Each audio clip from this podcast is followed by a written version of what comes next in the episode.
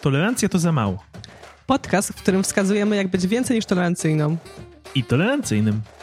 Dzień dobry. Witamy w pierwszym odcinku podcastu Zespołu Edukacji Polskiej Akcji Humanitarnej. Mówić do Was będą Łukasz Bartosik i Joanna Pankowska. Odcinek nazwaliśmy Europa nie jest pępkiem świata. Do nagrania zaprosiliśmy bliskie nam osoby, które podzieliły się swoimi doświadczeniami ze zmianą perspektywy. Ich historie pomogą nam zrozumieć, jak europocentryzm objawia się na co dzień. Zaczynamy. Pierwszy odcinek e, podcastu chyba najtrudniej zacząć, więc pomyśleliśmy sobie, że najprościej będzie zacząć od historii, kiedy my dwoje się poznaliśmy i podzielenia się własnymi refleksjami z tego momentu. To będzie podcast, w którym też zaprosimy inne osoby do podzielenia się tymi refleksjami, no ale zaczniemy od siebie.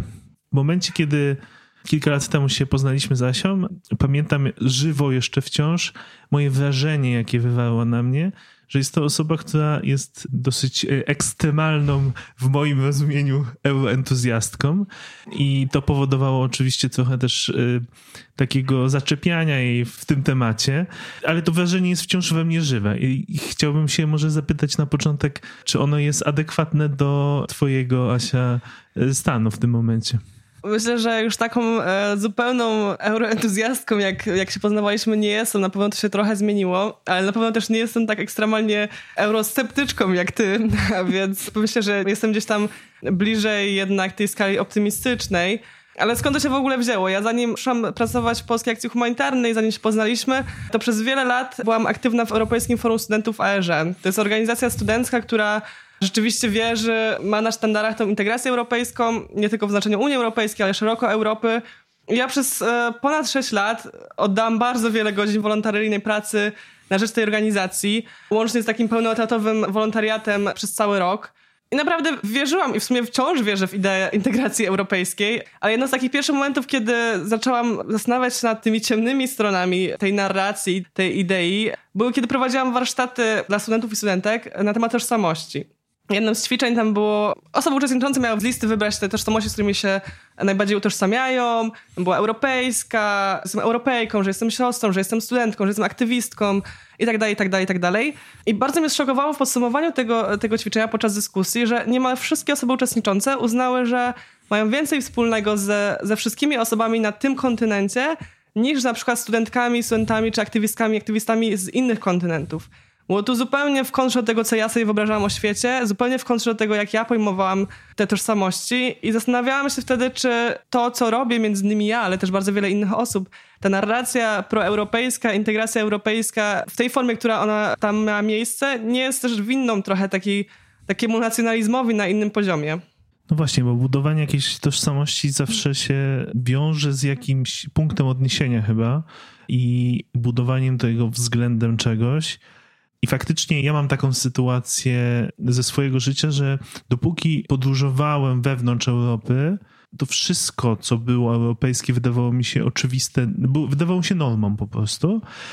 Pierwsze podróże poza Europę, a szczególnie te podróże na kontynent afrykański, sprawiały, że nagle zaczynałem patrzeć z innej perspektywy, zaczynałem kwestionować coś, co wydawało mi się totalnie dobre, totalnie normalne.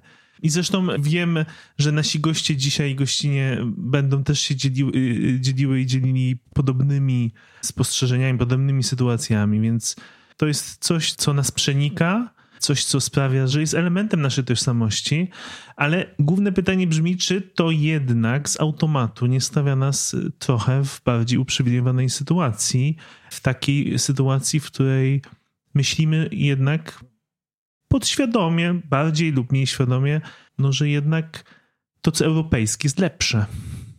No tak, i wydaje mi się, że niewiele osób, może nie, są takie osoby, ale przynajmniej w naszym kręgu znajomych niewiele osób przyznało wprost, że, że tak Europa jest najlepszym z możliwych miejsc i najlepszym kontynentem na świecie i że to, co europejskie, to jedyny punkt odniesienia. Myślę, że nikt z moich znajomych nie powiedziałby, że jesteśmy tam, gdzie jesteśmy jako Europa, jako świat, tylko dlatego, że na to zasłużyliśmy i dlatego, że europejska nauka, polityka, technologia czy społeczeństwo są jedynymi zdolnymi do tego, żeby taki styl życia wytworzyć.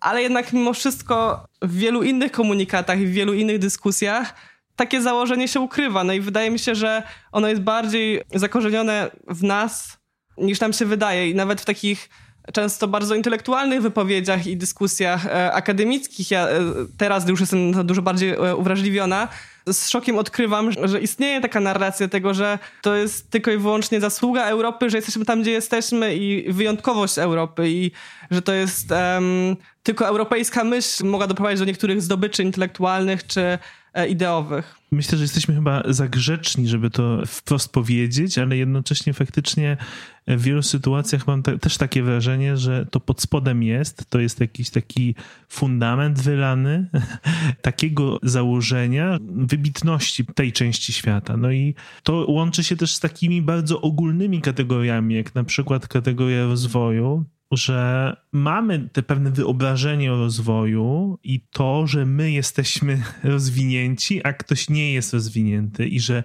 ten ktoś, kto nie jest rozwinięty, chciałby być tak rozwinięty jak my, albo dąży do tego, albo powinien dążyć do tego. I że jest to coś tak wspaniałego, że powinien, no, powinien się po prostu podporządkować tą, tej drodze. Tak, z tym też się łączy takie pojęcie w ogóle cywilizacji, że Europa to jest cywilizacja, a wszystko poza nią jest naśladownictwem tak naprawdę i jest właśnie ten pseudodualizm cywilizacji i braku cywilizacji i na tej kontrze, na tej fałszywym, fałszywym wyobrażeniu tych dualizmów e, opiera się też nasze wyobrażenie właśnie tego rozwoju, gdzie Europa dotarła do jakiegoś punktu i cała reszta goni gdzieś tam e, za nami i próbuje dotrzeć do tego samego dokładnie punktu, który my sobie obraliśmy. No to jest jedno z podstawowych założeń europocentryzmu, o którym dzisiaj będziemy cały odcinek rozmawiać.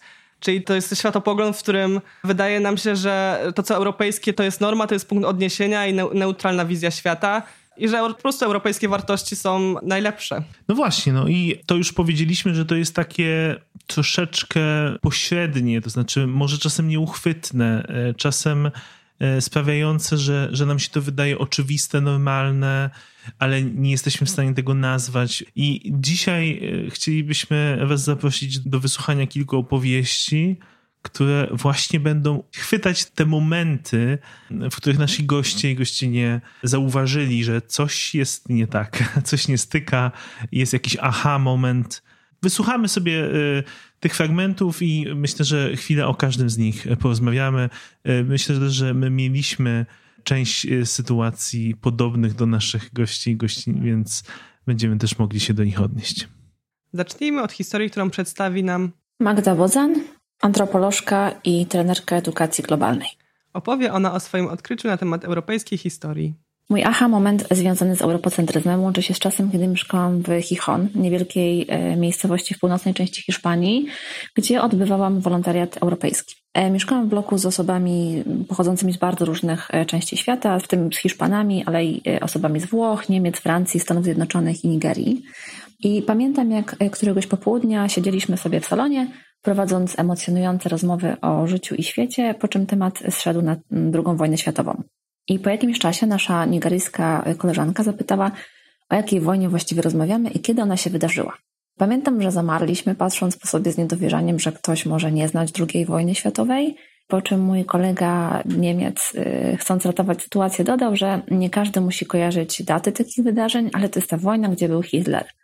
Na co nasza koleżanka odpowiedziała: Aha, a kto to jest Hitler? Trochę czasu zajęło mi zrozumienie, że II wojna światowa, chociaż zasięgiem oczywiście obejmowała sporą część świata, to nie musi mieć wszędzie takiego samego znaczenia, szczególnie dla nigeryjskiej koleżanki, której kraj był w tamtym czasie częścią kolonii brytyjskiej. No właśnie. No to co to znaczy, że coś jest światowe, jeżeli nie wszyscy koniecznie to znają? No właśnie nie wiem, co to znaczy, ponieważ... Yy... Sam przykład Igrzysk Olimpijskich jest dla mnie już ciekawy, żeby tak się przerzucić z historii na sport bo jednocześnie mamy Igrzyska Olimpijskie letnie, które no, w większości krajów są celebrowane, pewnie nie w 100%, ale mamy też Igrzyska Olimpijskie zimowe, które też są takim świętem sportu światowego ale jednocześnie wiele krajów w ogóle nie ma żadnych kontaktów z takimi sportami, dlatego nas tak bawią takie historie o bobsleistach. E, nie pamiętam skąd oni byli, ale z, chyba z Kamerunu czy z Gany, którzy są dla nas taką bardzo fajną ciekawostką, ale nie skłaniają nas do refleksji, że że być może to nie jest do końca światowe. Mistrzami w tym są Amerykanie, którzy mają swoje mistrzostwa amerykańskiego futbolu, które są tylko Stanów Zjednoczonych i nazywają ich mistrzami świata, więc no to jest też jakieś e, ekstremum, ale nam nie jest do niego daleko, myślę. No tak, ale wróćmy na chwilę do jeszcze historycznych przykładów, bo tu był przykład e, Magdy, koleżanki i kontekstu II wojny światowej. Ja mam podobny ze swojego doświadczenia, kiedy miałem przyjemność prowadzić kiedyś zajęcia w kenijskiej szkole, będąc tam na wolontariacie dawno temu. Odkryłem, że tam jest czytanka o powstaniu warszawskim. Oczywiście bardzo podekscytowałem się tym. Czułem dumę i czułem właśnie taką ważność tego. Uznałem, że skoro to jest tam, to to jest ważne. Oczywiście z perspektywy czasu myślę sobie, że to była dosyć kuriozalna sytuacja. Pewnie podręcznik był kalką podręcznika brytyjskiego, a waga tej sytuacji w porównaniu z sytuacjami porównywalnymi z kontynentu afrykańskiego jest no, jest marna, powiedzmy. No ale dumny byłem. Cała historia, narracje historyczne obarczone są tym problemem tego właśnie, na co zwracamy uwagę i to, co przemilczamy.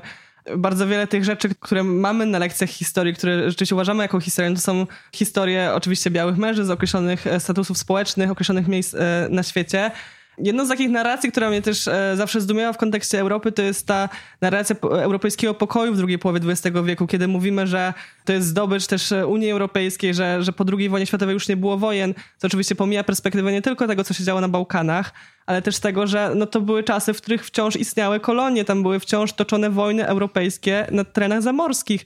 I oczywiście to było może daleko geograficznie, ale to były wojny europejskie, wywoływane przez Europejczyków i też no, spowodowane europejskim podbojem.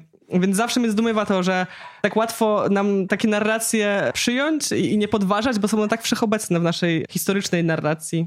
Na pewno definiowanie historii w określony sposób nie mówię, że to jest jakby taka sytuacja, gdzie jedna osoba siedzi i pisze, jak to ma być napisane i, i, wszyscy później w to wierzą, ale no, mamy pewne wyobrażenia, które są zbiorowe, które celebrujemy. To wszystko sprawia, że sposób opowiadania historii jest y, niezwykle potężnym narzędziem.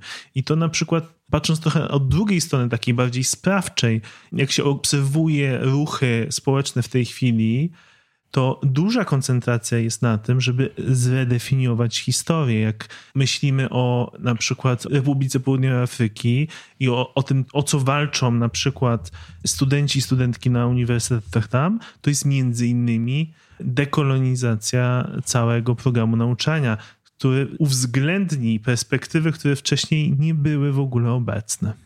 No a w Polsce też oczywiście w innych wymiarach mamy z tym do czynienia. Całkiem niedawno miała premierę książka Ludowa Historia Polski Adama Leszczyńskiego, która też stawia sobie za cel takie odczarowanie tego, o kim mówimy w historii i o kim nie mówimy, więc przynajmniej też dużo roboty w tym temacie.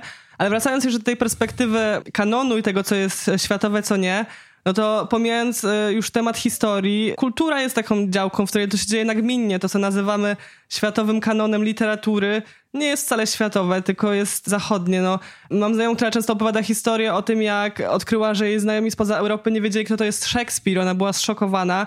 Jako absolwentka wydziałów e, humanistycznych była przekonana, że to jest absolutnie najważniejszy pisarz wszędzie i zawsze i dla każdego. No a jednak tak nie jest. W wielu dziedzinach kultury mi się wydaje, że to zachodzi jako zjawisko takiej kanonizacji i tego, co jest światowym kanonem. Na przykład muzyka. E, muzyka klasyczna, to jest, nie będę tego rozwijał, ale to jest takie pytanie dla nas wszystkich, e, co uważamy za klasyczną muzykę, a co jest e, drugą stroną kasety, to znaczy, co uważamy za egzotyczne, za orientalne, za inne, na pewno nie klasyczne. No ale też w popkulturze mamy e, zabawną sytuację, jeśli chodzi o światowość, bo trasy koncertowe zespołów e, popularnych bardzo często nazywane są światowymi trasami koncertowymi, a ograniczają się do Stanów Zjednoczonych, Europy, czasami Australii i to jest świat w, w wymiarze e, naszej popkultury. No. No właśnie, jak jesteśmy przy świecie, to myślę, że możemy przejść już do drugiej historii.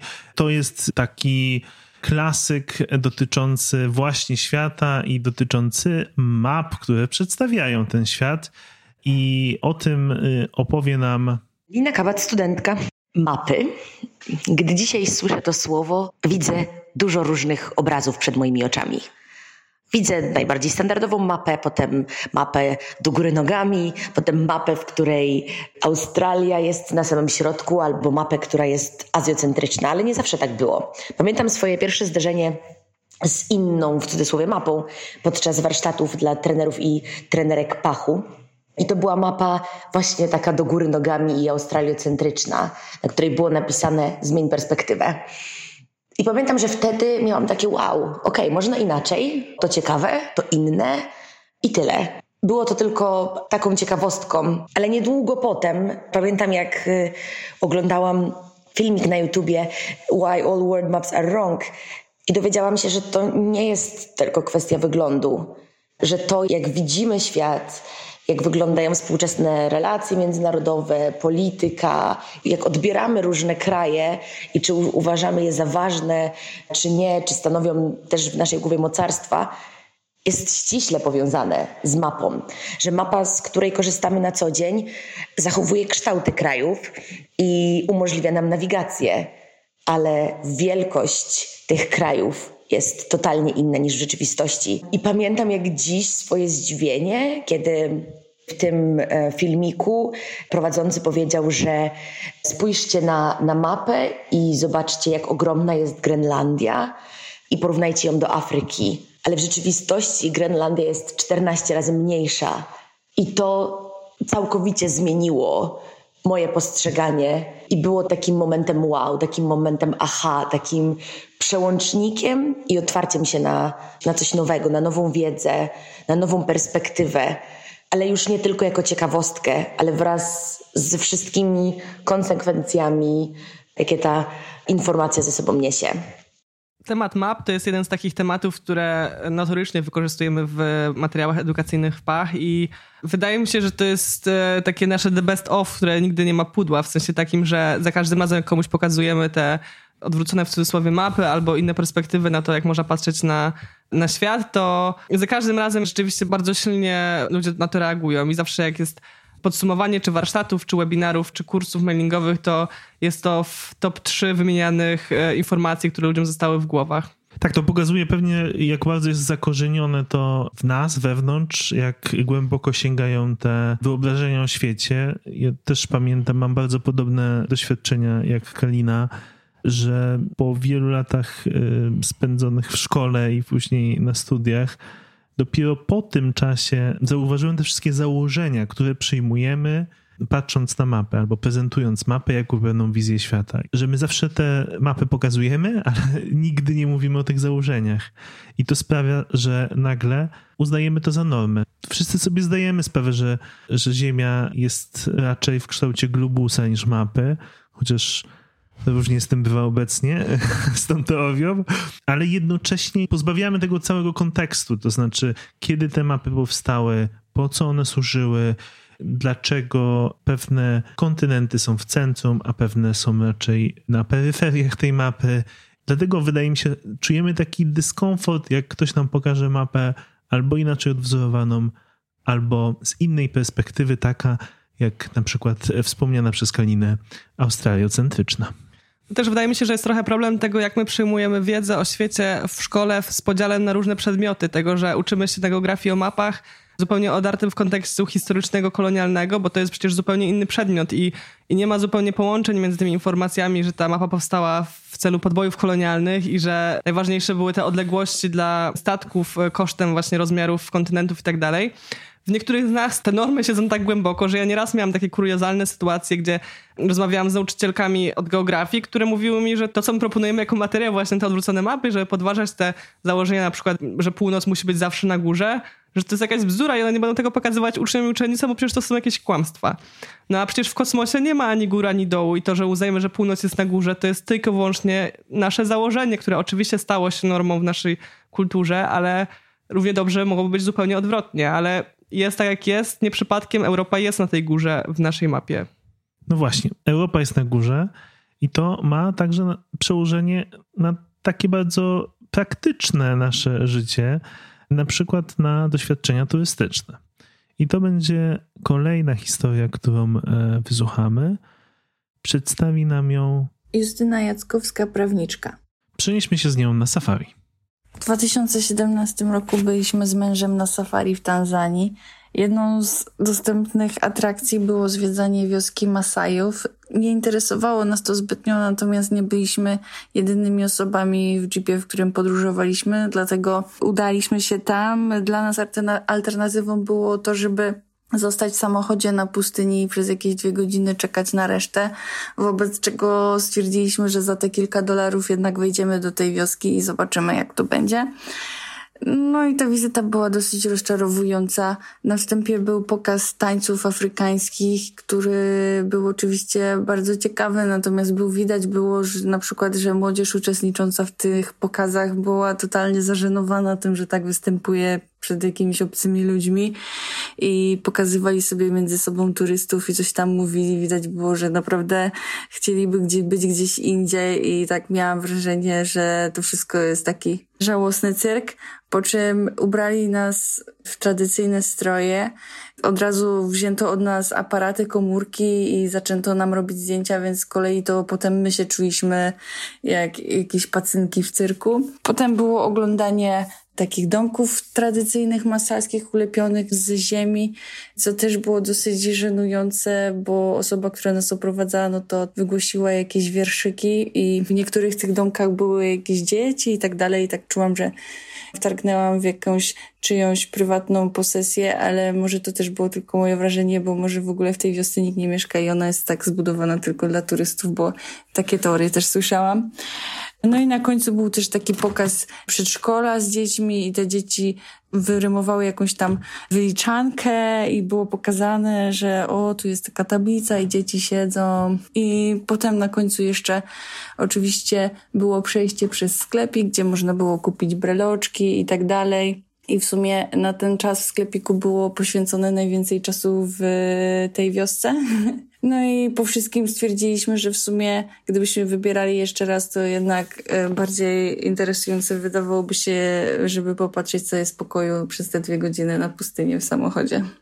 Takie wycieczki są doskonale zaprojektowanym przeżyciem. Wydaje mi się, że one nie są przypadkiem i biorą się z pewnych konkretnych wyobrażeń, które są kształtowane. I myślę, że możemy chwilę porozmawiać o tym, kto je kształtuje i dlaczego je kształtuje, bo o ile Justyna, jak słyszeliśmy, trochę nie, niekomfortowo się czuła w tej sytuacji, to myślę, że wiele osób właśnie doskonale się w tej czuje. No i właśnie, jak myślisz, z czego to wynika?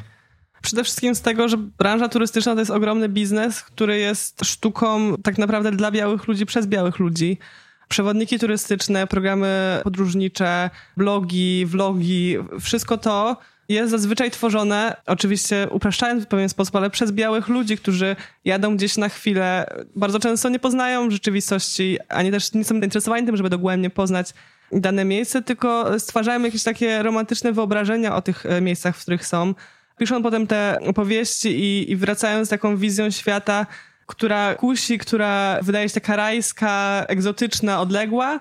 E, no i potem, gdy kolejni ludzie tam jadą, chcą doświadczyć tego, co przeczytali w tych przewodnikach, co zobaczyli w tych nagraniach, co niekoniecznie istnieje, więc na potrzeby tych ich oczekiwań i tych ich wyobrażeń tworzone są potem usługi, doświadczenia, które mają odpowiedzieć ich wyobrażeniu tego miejsca, więc to jest trochę taka napędzająca się spirala tego, kto mówi nam o świecie i kogo czytamy, kogo, kogo oglądamy, w jaki sposób tworzymy sobie to wyobrażenie i na długo zanim jeszcze tam pojedziemy i na długo zanim jeszcze w ogóle stwierdzimy, że gdzieś warto pojechać, bo samo safari to też jakby jest jakieś wyobrażenie w ogóle romantycznej wyprawy z filmów hollywoodzkich, myślę, w dużej mierze. No tak, mi, mi to przypomina początek naszej rozmowy też y, i dotyczy tej kwestii pojęcia rozwoju, że my oczywiście z jednej strony wyobrażamy sobie nasze otoczenie, nasz kontynent jako y, tą oazę rozwoju, ale pewnie uświadamiamy sobie, że przez ten rozwój tak rozumiany trochę straciliśmy, więc mamy w wyobrażeniach też taką kontrę do tego i takim najbardziej według mnie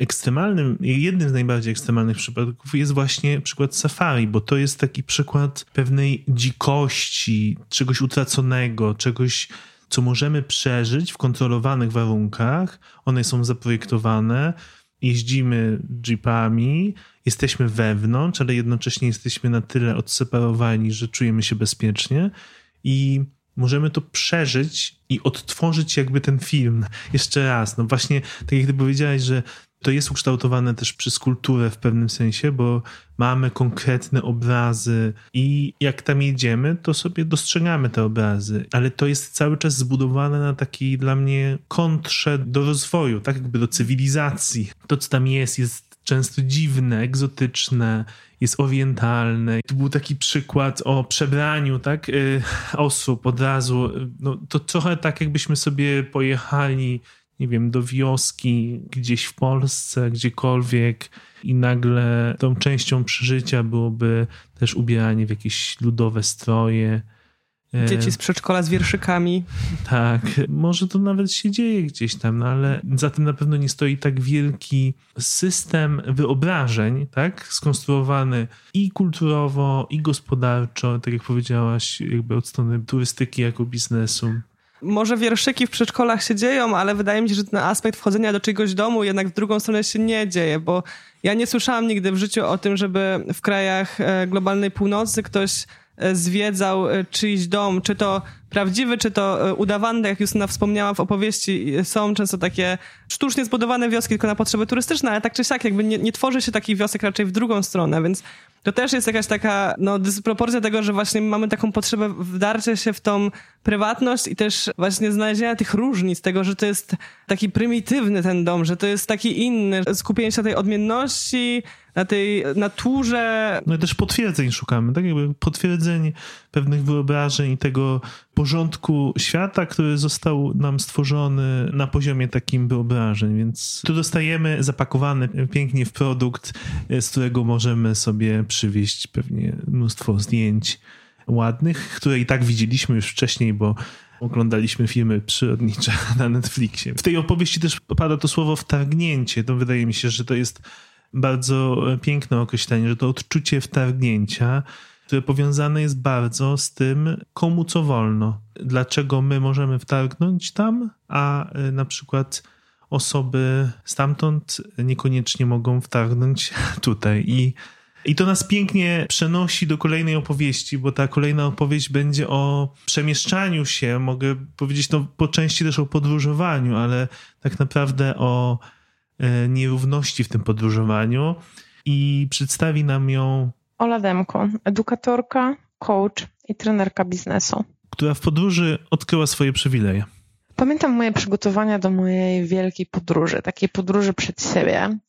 E, sprawdzałam, do których państw potrzebuję wizę i w których państwach ościennych mogę o nią zawnioskować, e, bądź też czy mogę taką wizę uzyskać na lotnisku albo na granicy. Nikt nigdy nie zapytał mnie o to, ile mam pieniędzy na koncie, czy planuję wrócić do mojego kraju. Niezależnie od tego, czy wnioskowałam o wizę do Indii w Polsce, czy o wizę do Iranu w Turcji. Pamiętam, e, że właśnie w Iranie siedzieliśmy na imprezie ze znajomymi mojego gospodarza z couchsurfingu. To była spora grupa ludzi w moim wieku. Okazało się, że jedyne miejsca, które odwiedzają, choć bardzo lubią podróżować, e, to jest Iran. Część z nich miała okazję być w sąsiadującej Turcji. W zasadzie to tyle. E, jeden z chłopaków zaczął opowiadać o tym, że marzy mu się podróż do Europy, ponieważ interesuje się starożytnością i bardzo chciałby zobaczyć Koloseum, Ateny. Niestety, od dwóch lat bezskutecznie stara się o uzyskanie wizy. Spędził na tym bardzo dużo czasu, musiał wypełnić nieskończone ilości dokumentów i wydać bardzo dużo pieniędzy. Dwukrotnie już mu odmówiono tej wizy, choć on twierdził, że się nie poddaje i będzie próbował tak długo, aż wreszcie to uzyska. Oczywiście musi udowodnić, że pracuje i że wiążą go różne rzeczy, dzięki którym na pewno powróci z powrotem do kraju. To był dla mnie szok. Mnie nigdy nikt o nic takiego nie zapytał. A ty masz jakieś doświadczenie z aplikacji o widzę? Jedno z niewielkich moich doświadczeń e, aplikowania o wizę dotyczy Stanów Zjednoczonych. To było wiele lat temu i oczywiście jest nieporównywalne też z sytuacją, o której Ola przed chwilą mówiła, ale nie pamiętam szczegółów. To było no, kilkanaście na pewno, jak nie już kilkadziesiąt lat temu, ale wciąż pamiętam odczucie że było coś uwłaczającego w tym. To znaczy, to była wiza do Stanów Zjednoczonych, e, długa kolejka, jakby zależność od osoby, która ci ją wydaje. I jednocześnie później, jak ją dostałem, to później ten sam lot, w którym świadomość, że na końcu możesz zostać e, zawrócony, że to nie daje ci takiej pełnej gwarancji. I jest w tym coś, co dotyka godności człowieka. I jak sobie myślę teraz o tym, że żyjemy w świecie, w którym w kontekście właśnie dostępu do krajów, paszportów, siły paszportów, wiz, y, najbardziej widać te przywileje i że one są bardzo stałe i że taka sytuacja, jaką ja miałem jednostkowa, może dotyczyć człowieka permanentnie. To znaczy, że przecież jest wiele krajów, z których jechanie gdziekolwiek w zasadzie wiąże się y, z koniecznością aplikowania o wizę i tą niepewnością i dużą ilością warunków, które musisz spełnić, żeby tą wizę otrzymać. I myślę, że to jest naprawdę coś, co nam się właśnie wydaje oczywiste z jednej strony, bo jesteśmy już częścią Europy, y, mamy bardzo silny paszport i możemy podróżować i to udaje, wydaje mi się normalne, ale wcale dla większości świata nie jest normalne. Ale ty chyba masz y, też jakieś doświadczenie z wizami i y, ciekawy jestem, czy podobne do mojego. Też aplikowałam o wizę do Stanów i ta historia też pamiętam, że była dość no, trudna. Ale mam też takie doświadczenie w innym kierunku, e, kiedy aplikowałam o wizę do Gany i działo się to w ambasadzie w Berlinie to czułam się strasznie niezręcznie, e, ponieważ w momencie, kiedy podeszłam do ambasady o takim samym świcie, gdzie była już bardzo duża kolejka, to zostałam obsłużona przed wszystkimi innymi osobami, które stały tam w kolejce, gdyż były to osoby ciemnoskóre, a ja jako biała osoba od razu zostałam przepchnięta naprzód i może jakby protestowałam i, i, nie chciałam, czułam się bardzo niezręcznie z tym, to w jakiś sposób zostałam od razu automatycznie potraktowana jako obywatelka innej kategorii. I to też ma miejsce oczywiście na wszystkich lotniskach, kiedy są różne kolejki dla, dla różnych e, krajów i też Miałam takie doświadczenia, kiedy podróżowałam razem z koleżanką z Ukrainy i też to, jak byliśmy traktowane bardzo różnie na przejściach granicznych. No ale znowu, Ukraina, mimo że oczywiście słabszy paszport niż polski, to wciąż nieporównywalnie silniejszy niż w większości krajów globalnego południa, gdzie ludzie naprawdę nie mają możliwości wyjechać praktycznie nigdzie bez tych procedur i bez bardzo poniżających, tak to nazwałeś, rozmów, wymagań, gdzie właściwie ludzie zaglądają ci do życia prywatnego, do, do twoich finansów, do do wszystkiego, tak? No, to jest tak naprawdę obdzieranie cię z jakiejkolwiek w ogóle podmiotowości, takiej też decydowania o własnym losie, bo, bo zależy zupełnie od czyjejś subiektywnej decyzji e, i ona jest na tyle subiektywna, że właśnie gdy aplikowałam do Stanów, to aplikowałam razem z koleżanką o wizę na rok, na wymianę. Miałyśmy dokładnie te same zaproszenia od organizacji goszczącej. Byłyśmy dosłownie w tych samych minutach, byłyśmy stałyśmy razem w kolejce, podeszliśmy do okienka w tym samym momencie obok siebie. Jedna została e, wizę na 10 lat, a jedna na rok. No i jakby nie ma obiektywnych powodów, dla których tak się wydarzyło. To jest po prostu subiektywna ocena urzędnika, który stwierdza, że ta, ty możesz, ty nie. No właśnie, wielokrotnie powiedzieliśmy w tej wymianie o, o sile paszportów. To nie jest nasz wymysł e, i żadna metafora, to jest też e, bardzo konkretny wskaźnik. Zapraszam Was do, do poszukania sobie w internecie Passport Index, e, coroczny chyba ranking paszportów na świecie. Jak myślisz, na którym miejscu gdzieś będzie Polska w nim? No, pewnie jakieś top 20. No w zasadzie tak. Jest de facto na szóstym miejscu, ale te poszczególne miejsca są e, z kilkoma państwami, więc e, zdecydowanie w 21 się znajdujemy. No i pytanie, czy my kiedykolwiek o tym tak myślimy? Lubimy myśleć o tym, że jesteśmy jednak jakoś poszkodowani wciąż, e, ale myślę, że warto zacząć myśleć o tym raczej, że jesteśmy jednym z, e, z krajów, który ma najpotężniejszy paszport. 130 krajów bez wizy. Taki jest nasz wskaźnik, bo ten indeks pokazuje, do ilu krajów możesz wjechać bez wizy, z taką automatyczną wizą, tak jak nie wiem, do Turcji chyba się wjeżdża w Polsce, z taką, że się po prostu wykupuje na, na, na przejściu granicznym no i do ilu nie możesz e, wjechać. Więc zachęcam do postudiowania i zobaczenia, które kraje są na początku, a które na końcu. To mi się jakoś trochę rymuje z tą też opowieścią jest o tym wtargnięciu do jakiejś przestrzeni, o tym, że my mamy prawo wtargnąć do, do czyjegoś domu, ale też mamy prawo wtargnąć w cudzysłowie oczywiście do, do ich kraju. Mamy prawo do przestrzeni, do właściwie całego świata, ale to prawo nie działa w drugą stronę. Jak dużo mniej osób stamtąd może, może przyjechać tu po prostu. I czy to w celach turystycznych, czy w celach zawodowych, czy w jakichkolwiek innych, no to już jest drugorzędne, ale tak jak łatwo nam sobie wyobrazić ludzi z Europy jadących i kręcących film o wydarzeniach na przykład w Ganie, tak bardzo ciężko mi sobie wyobrazić, że jakiś Ganijczyk przyjeżdża jutro do Polski i kręci film o mojej rodzinnej miejscowości. No jakby to się nie dzieje i ta, ta dysproporcja to też właśnie siła paszportów pokazuje to bardzo namacalnie w, w liczbach, ale to też jest taka bardzo symboliczna po prostu struktura władzy. Tak, struktura władzy, którą się odkrywa samemu pewnie. I dlatego jest między innymi strukturą władzy, że jest przezroczysta dla nas. To znaczy, że my jej nie zauważamy i myślimy sobie o tym, że jest pewną normalnością po prostu. I to nas prowadzi do kolejnej historii, którą opowie nam Piotr Chmielewski, twórca animacji poklatkowych i trener edukacji globalnej. Moje przemyślenia związane z europocentryzmem dotyczą mojego wyjazdu mm, na staż do Nairobi, do Kenii, gdzie prowadziłem z dziećmi zajęcia fotograficzne i zajęcia związane z animacją poklatkową.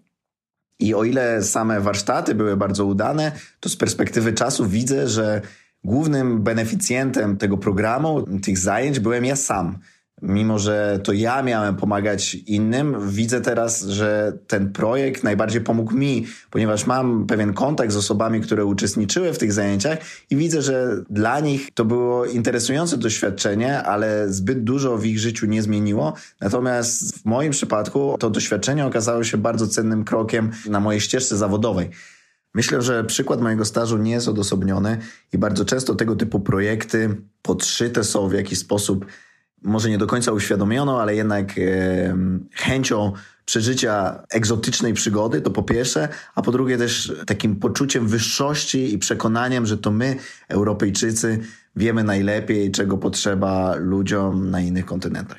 Nie tylko Piotrek ma takie doświadczenia, bo zarówno Łukasz, jak i ja również byliśmy na takich wolonturystyczno-wolontaryjnych wyjazdach zagranicznych. Jest to doświadczenie, które z jednej strony było bardzo ważne i kształtujące dla mnie w mojej drodze edukacyjnej, takiej samoświadomości, oduczania się, dekolonizowania własnych myśli, ale z drugiej strony no, wciąż towarzyszy mi jakieś takie poczucie dysonansu i winy, że uczyłam się czyimś kosztem, tak, że, że wyjechałam tam, uczestniczyłam w tym przemyśle, no i fajnie, że wyciągnęłam z tego wnioski, ale, ale w jakiś sposób też podtrzymywałam ten przemysł wolonturyzmu. No tak, ja myślę, że tutaj w tej historii kluczowa jest to pytanie, kto czerpie głównie z tego korzyści i chyba każdy musi sobie odpowiedzieć na to pytanie sam, ale na pewno w moim doświadczeniu tym wolontariackim dużo było przemyśleń na ten temat i faktycznie nauczenie się krytyczności wobec tego, doświadczenie jej jest, jest jednym z najcenniejszych rzeczy, które wyciągam stąd.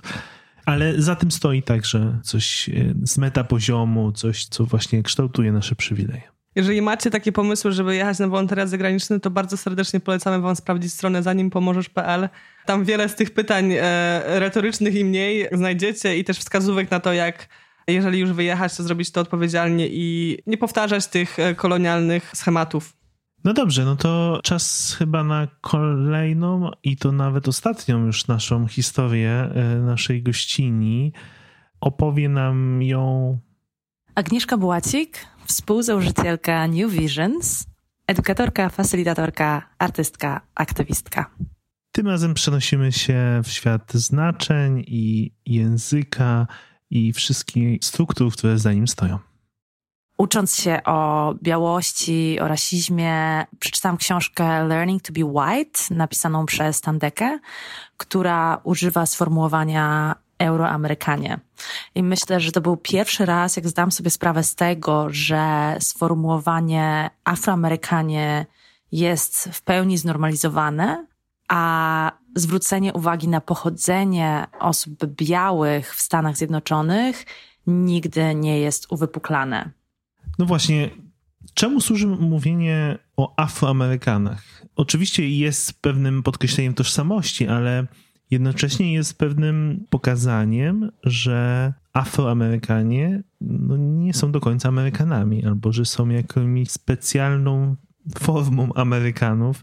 Chodzi o to, że często y, mamy tendencję do podkreślania tożsamości. Oczywiście nie neguję tutaj potrzeby dla wielu osób wskazywania na swoją tożsamość albo określania swojej tożsamości, ale ten przykład Agnieszki pokazuje, że nie mówimy euroamerykanie, mimo że mniejszość, chociażby Polska w Stanach Zjednoczonych jest ogromna, że oni są bardziej włączeni w społeczeństwo amerykańskie, tak, że ta niewidoczność tego, tych różnic sprawia, że oni są ich częścią. Natomiast bardzo często wskazuje się na Afroamerykanów, tak jakby to pochodzenie lub no często kolor skóry wiążący się z tym wskazywał na ich jakiś szczególny status. Oczywiście to też zależy od tego, w jakich kontekstach to się pojawia, a to się na, najczęściej też pojawia w takich kontekstach jakichś problemów, jakichś wiem, socjalnych problemów związanych z przestępczością, z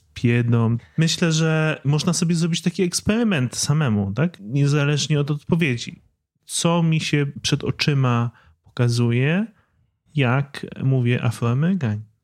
Myślę, że jak w każdej kwestii związanej z językiem, to jest bardzo ważne to samo stanowienie się, samo określanie się, e, kto mówi i kto określa, kto jest w jaki sposób nazywany, bo doskonale jestem w stanie sobie wyobrazić sytuację, kiedy osoby afrykańskiego e, pochodzenia chcą podkreślać swoją afroamerykańskość, ale tak jak powiedziałeś, bardzo często to osoby z zewnątrz określają wszystkich ciemnoskórych Amerykanów tym określeniem, gdzie niekoniecznie te osoby muszą to pochodzenie w bezpośredni e, sposób posiadać, przynajmniej w najbliższym pokoleniu. I ta sama sprawa językowa, kto nazywa, określa e, innych, ma miejsce w bardzo wielu innych określeniach. Od e, słowa na M w Polsce, ale też takiego słowa jak Indianie, które w języku angielskim jest już raczej traktowane jako e, nie na miejscu. Ostatnio spotkałam się z tym, że w filmach z napisami, gdzie po angielsku było e, rdzenni mieszkańcy, w polskich napisach było Indianie i że to, to słowo wciąż funkcjonuje w języku polskim jako normalne, mimo że to jest y, strasznie kolonialne określenie, które osoby, które są tak określane, nie życzą sobie tego. To są bardzo różnorodne społeczności, które zostały tak nazwane przez przypadek, y, przez pomyłkę kolonizatorów. I za tym idzie cały ładunek emocjonalny historyczny, a mimo wszystko my jakoś nie jesteśmy w stanie nawet takiego symbolicznego gestu wykonać, jak zmienić tego określenia na dużo mniej negatywnie konotujące, czyli rdzenni mieszkańcy. To nas bardzo już wiąże z e, podłożem wielu tych e, kwestii, czyli z kwestią kolonializmu i postkolonializmu. Nie będziemy pewnie teraz tutaj robić wykładu historycznego na ten temat, natomiast zwracamy na to uwagę jako jeden z filarów tego porządku. To znaczy, jest to bardzo trwale zakorzeniony w nas mechanizm, doświadczenie, struktura, która sprawiła, że świat wygląda tak, a inaczej, że uznajemy ten porządek za naturalny. Widzimy też, wydaje mi się, coraz bardziej wyraźnie poprzez różne protesty, poprzez włączanie do debaty publicznej głosów mniejszościowych, a jednocześnie bardzo duży opór e, ze strony osób, które pilnują aktualnego porządku, jakby chcą zachowania tego porządku, że mamy do czynienia z pewnym trzęsieniem tego porządku lekkim, tak? Jakby takim potrząsaniem na razie, ale które pokazuje nam, że, że wcale nie jest on jedynym naturalnym i że to, że nam w nim jest dobrze, to nie znaczy, że, że jest on neutralny, tak? że on jest dobry dla wszystkich, albo bo dla większości świata, jakby większość świata stawia w mniej uprzywilejowanej sytuacji. No ja myślę, że też stajemy w obliczu takiego momentu, którym jest kryzys klimatyczny, który też zmusza nas do tego, żeby podważyć ten nasz europejski sposób patrzenia, bo wiemy już, że europejskimi metodami, europejskim sposobem raczej nie rozwiążemy tego kryzysu. Żeby wyjść z tego punktu, musimy zwrócić się do innych sposobów patrzenia na świat, do innej relacji z naturą, do innego stosunku do reszty świata, z którą jesteśmy po prostu złączeni i w której jesteśmy razem w tym kryzysie, chociaż oczywiście bardziej uprzywilejowani i bardziej winni tego, że tu jesteśmy. Więc mamy nadzieję, że ta dyskusja i wokół klimatu, ale też wokół tych różnych tematów, które dla Was planujemy w najbliższych e, odcinkach tego podcastu, będzie przyczyniała się do tego, żeby ten nasz europocentryzm podważać, zadawać odpowiednie pytania, żeby też oduczać się pewnych rzeczy, których e, nauczyliśmy się, czy to w szkole, czy to przez socjalizację życia w naszym europejskim środowisku, żeby po prostu zadawać sobie pytania na temat tych różnych założeń, o których było w dzisiejszym odcinku całkiem sporo. Tak, i pilnujmy, żeby nie patrzeć na to zero-jedynkowo. Jest wiele odcieni szarości tego, ale Na pewno ich w większości nie dostrzegamy. Ciągłe zadawanie pytań to nasze ulubione zajęcie z Joanną. Zachęcamy Was do tego także. No i zachęcamy, żeby zostać z nami. To jest pierwszy odcinek, oczywiście będzie ich dużo więcej. Wiele z tych motywów, które się pojawiły, będziemy pogłębiać w kolejnych e, odcinkach. A ten konkretny powstał e, dzięki projektowi współfinansowanemu z programu Polskiej Współpracy Rozwojowej Ministerstwa Spraw Zagranicznych. Dziękujemy bardzo za to wsparcie, dziękujemy za słuchanie i słyszymy się, mamy nadzieję, kolejnym odcinku.